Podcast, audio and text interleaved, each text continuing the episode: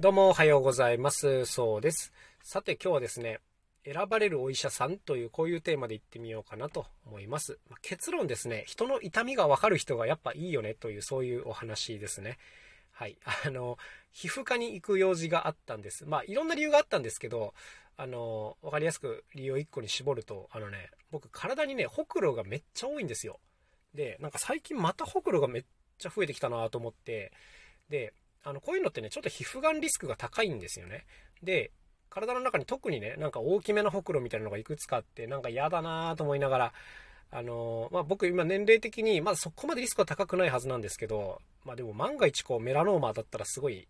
嫌だなと思ってですね、もうこれちょっと自分では判断つかないんでお医者さんに見てもらおうというふうに思ったんですね。で、あの、僕ん家の周りにもいくつか皮膚科はあるんですけども、まあ、今日登場するのはですね、家のめちゃくちゃ近くにある、いつもガラガラ、とても評判の悪い A という皮膚科と、家からちょっと遠いんですが、むちゃくちゃ人気のある B という皮膚科なんですね。で、まずはあの A の方に行ってみたんですよ。でも本当ガラガラですぐ見てくれるんですね。で、こう、ほくろのことを相談したら、で、あ、あんたほくろ多いねって言われて、で、あの、パッパッと見て、あ、でも大丈夫大丈夫、あの、こんなんよくあるから、みたいな感じでね、もう返されるんですよ。もうこの間、わずか3分ぐらい。で、ああ、大丈夫なんだ。まあ、お医者さんが言うのは大丈夫かなっていうぐらいで、まあ、その日は帰ったんですね。で、後日、ちょっと娘が皮膚科にかかる予定がありまして、で、そっちはもうちょっと、いろんな都合上 B の方に連れてかないといけなかったんですね。で、B の方に連れてきまして、で、その時にもう一緒に相談したんですよ。あの、ほくろ多くてっていうことを相談したら、そしたらね、その B の方のお医者さん全然対応が違ってて、で、あ、これはちょっと心配ですねっていう風におっしゃって、僕のほくろをね、全部一個一個、あの、ダーモスコープっていう、まあ、顕微鏡というかね、あの、手で持てる虫眼鏡みたいなやつで見てってくれたんですよ。で、ちょっと多いんで心配なんで、あの、上の服も脱いで見せてくださいって言って、こう、背中の方を見たりとか、胸の方を見たりしてくれて、で、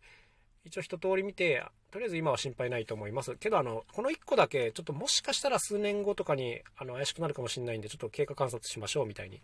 言ってくれたんですね。で、この時に、あ、この人気の差ってそういうことなんだなっていうふうにね、もう非常によく理解できましたね。あの、こういうのってね、よくある話かもしれないんですけど、やっぱりね、なんていうんですかね、こう、早く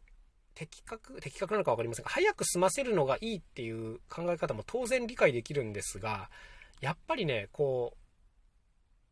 病院に行く方としてはすごい不安を抱えていってるわけじゃないですか。もしこれがこうだったらどうしようっていうのが内心あって、なんかね、それをこう軽くあしらわれると、非常にこうちょっと悲しい気持ちになるんですよね。うん、で、なんかそれをこう何にもなかったとしても、やっぱり、あ、心配ですよねって言ってこう、話を聞いてくれたり見てくれる人って、なんかやっぱすごくこう人としていいなというふうに思っちゃったんですよ。だからこの B の方がむちゃくちゃ人気なのがもう本当によく理解できましたね。で、何て言うんですかね、このお医者さんってやっぱそこを分かっとかなきゃいけないんだろうなっていうのがありますよね。結構これ基本的なことかもしれないんですけど、来る人はみんなあの不安を抱えてる。で、その不安を解消するのに、その的確なこう診断を下すのがいいのか、話を聞いてあげるのがいいのかっていうのは全然別ベクトルの、何て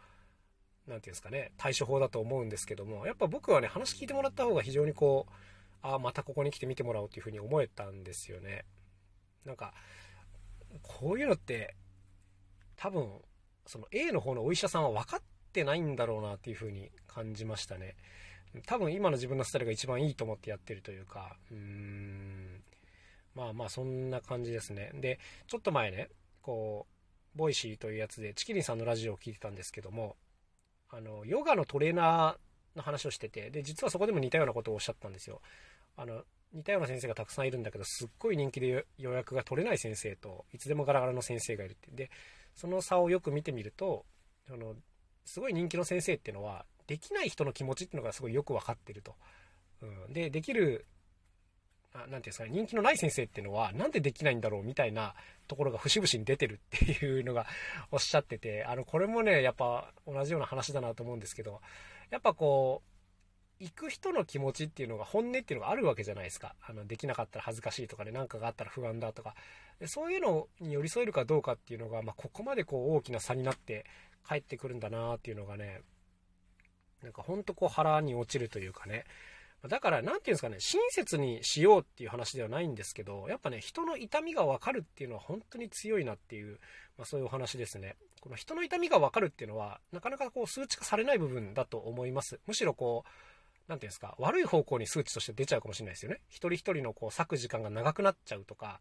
いう風になるかもしれないんですけど、まあでもね、それが結果、その、たくさんお客さんが集まるっていう方には、まあ作用すると思うので、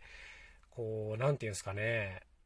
目に見えにくい部分だと思うんですけどね、本当に大事なとこだなというふうに思いました。まあ僕はね、正直あんま人の心がわかんないタイプなのでね、人の痛みを理解するっていうのが難しいなと思ってるんですけども、なんかこう、スキルとして非常にこう、いいスキルだなと思いますよね。だからこういうのが強い人ってのは本当にそれを大事にしてってほしいなというふうに思いました。まあ、それでは、えー、今日はこの辺で終わりにしたいと思います。また明日お会いしましょう。さようなら。そうでした。